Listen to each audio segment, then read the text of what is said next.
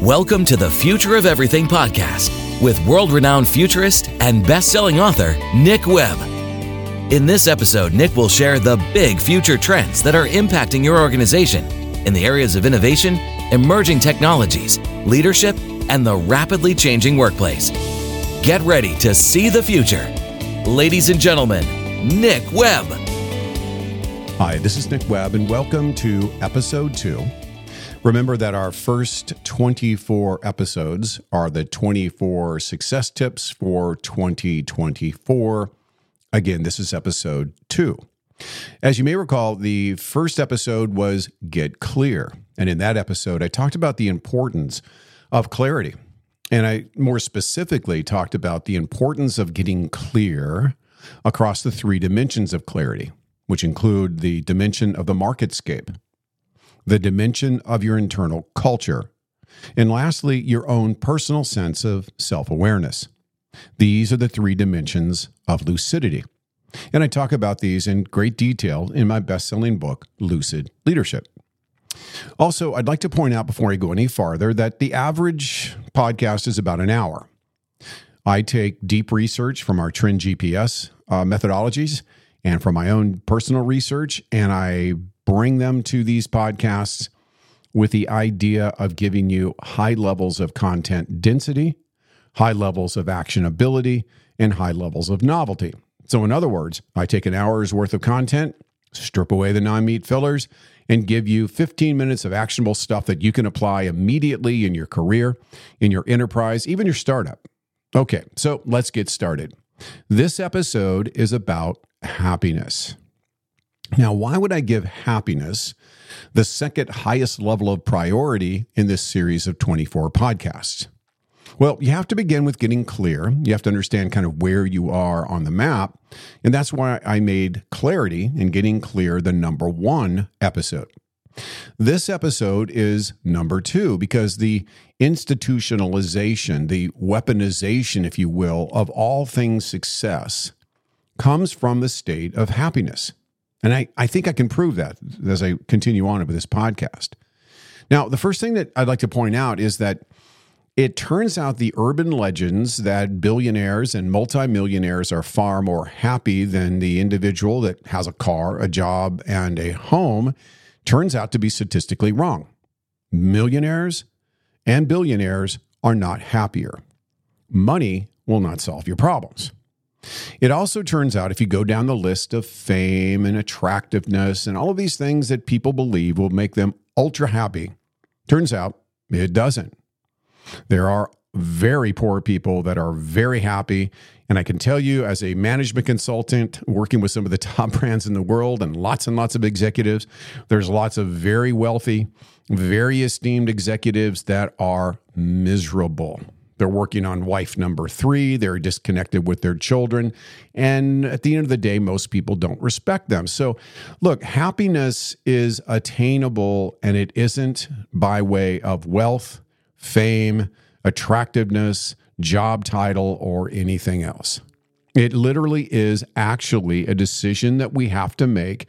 And once we make the decision, and I'm going to show you how to do that today, then we can begin the journey of being happy. Now, I know it's hard to believe. I mean, it was hard for me when I started writing my book, Happy Work and my book heyday how to make every day the best day of your life it, it was really hard for me to believe that this was actually a thing that you could choose to be happy, then why are there so many miserable people? I think the answer is they don't know that they can choose. Okay, and then there is one other thing I should probably get out of the way. My my uh, daughter, my uh, middle daughter, is a paramedic. Her job's miserable. I mean, she's dealing with really, really. She spends a lot of time where she works uh, dealing with homeless population. They're abusive to her. Uh, she doesn't make a ton of money. Uh, the job hours are ridiculous. I mean, there's not much about that job that would make me anything other than just really, really miserable. But it's what she loves to do. She loves to have the daily impact. She called me the other day because she delivered a baby in the Taco Bell parking lot, right? That's what I call happy but hard. It's okay for things to have headwinds and resistance and contrast. If the purpose and the mission is greater than the pain, then you win. So it doesn't have to be easy to be happy. Everything that we do that's meaningful is hard, but it's the difference between what we call eustress, which is a positive state of stress, and distress, which is a destructive form of stress. Okay, so let's talk about how you get happy. Number one, think about this for a moment. Close your eyes if you're not driving and ask yourself when I arise in the morning and I put my feet down on the floor from the bed, am I really saying to myself, I can't wait to engage this mission that matters? Wow, that's a pretty big question. Do you believe in the mission? Do you believe in your mission? The research shows that individuals that really don't like their mission or don't believe in their mission or don't see the impact to others with their mission are not happy. The good news is if the mission's bad, and we've all been involved in bad missions, we can move to a better mission. Everything that I've done in my career has been insanely hard. People ask me, but Nick, why did you invent 40 patented products? I have no idea, but I will tell you that those patented products invented me back. It's the pain of creating and launching technologies to the market that made me who I am. The motivational speaker Jim Rohn famously said, Try to be a millionaire, not for the million dollars, but for who you will become in the process of chasing that million dollars. Everything that we do that is hard is part of our personal evolution.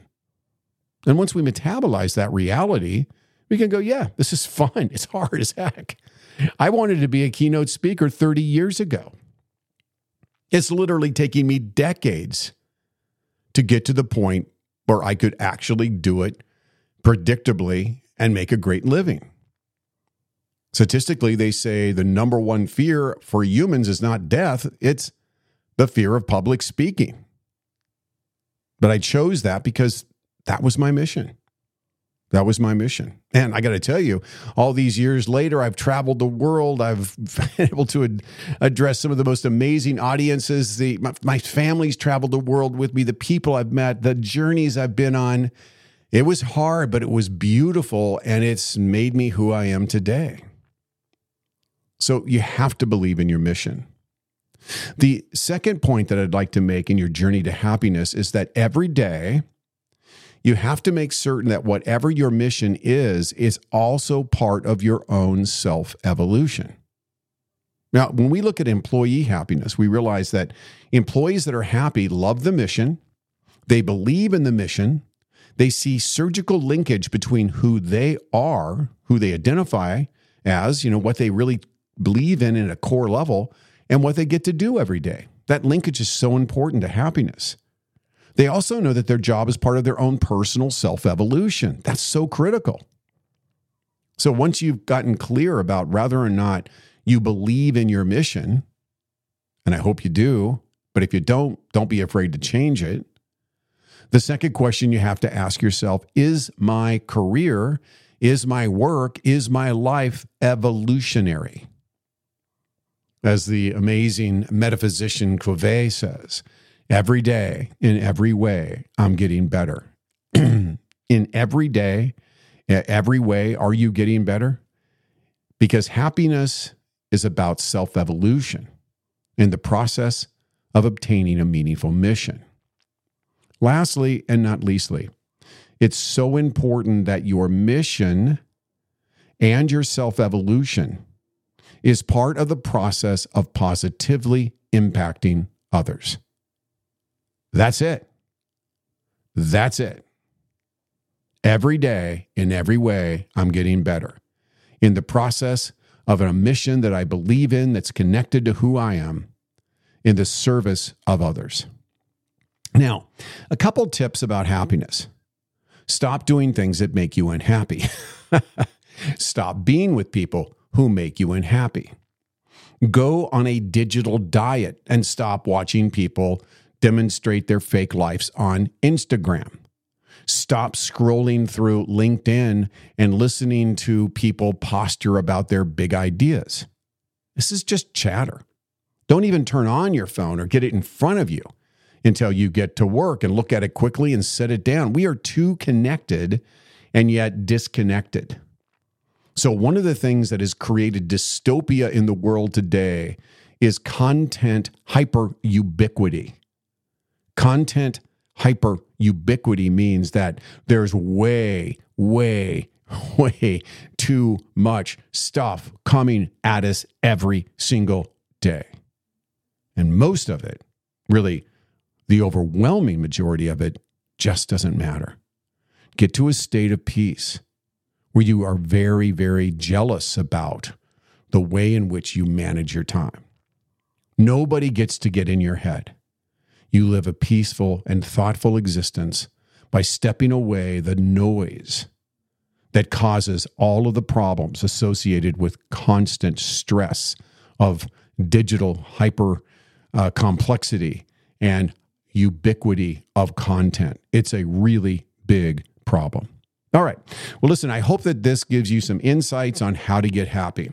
Also, I'd love to send you a free copy of my real book, not an ebook, my real book, Heyday, to kind of give you some more background. I always feel like I love the fact that I'm keeping my podcast down to less than 15 minutes. But I also know that in brevity comes incompleteness sometimes. And I want to make sure you've got all of the tools that you need to get happy. So I'd love to give you a free copy. I actually wrote that book to give it away free. We do have print copies of it, and it is available uh, uh, through book retailers, but I, I can send you a digital copy as one of my listeners. Okay, well, there you go. That's uh, episode number two. Episode number one, get clear. Episode number two, get happy. Remember that as leaders, when we get happy, we lead happy teams. And when we commit to happiness and we make happiness an actual priority, we're able to attract mission critical talent. We're able to drive retention. We're able to significantly improve productivity. We can improve presenteeism. We can improve return on human capital. We can significantly, as much as 60%, improve return on stated strategic priorities. This isn't just good stuff for you, and it is. It's good stuff for your organization. So please, please trust me. Just the other day, I had the chance of addressing one of the most prestigious organizations in the world, the Mayo Clinic. I trained 74,000 employees on the principles of joy and happiness. The best organizations in the world, the best leaders in the world are making happiness a strategic and enterprise priority we're actually bolting on happiness strategies to our organizational strategies, and it's beautiful. The other thing that we're doing right now is we're using human experience innovation, HXI, human experience innovation, as a way to use collaborative ideation and innovation pipeline management. I know, lots of buzzwords here today, sorry, uh, that really do actually institutionalize happiness. And the reason I just rattle off a bunch of you know consultant jargon is I want to point out the fact that this just isn't some lofty concept which most people think happiness is. It is the ultimate ultimate strategy for 2024 and beyond. Hey, listen, I hope you subscribe to my podcast today. I think we're going to keep this under just uh, 14 minutes. And uh, I gave you an hour's worth of content in 14 minutes that I hope you can apply. We're going to get copies of best selling books to you to be able to support what I provided today. So I hope that you realize what a great resource this is for you. Now, in future podcasts, I am going to have guests. On the first 24, it's going to be these monologues where I'm providing you, you know, lots of really good tips. And then we're going to start bringing some experts in to start uh, uh, talking about other future trends that will impact you uh, in the near future. Thanks again for listening, and please don't forget to subscribe to the podcast. You have been listening to the Future of Everything podcast with best-selling author and keynote speaker Nick Webb. To continue getting hard-hitting, powerful insights, don't forget to subscribe to the podcast. To learn more about Nick's consulting or speaking services, please visit Nick's website at nickwebb.com.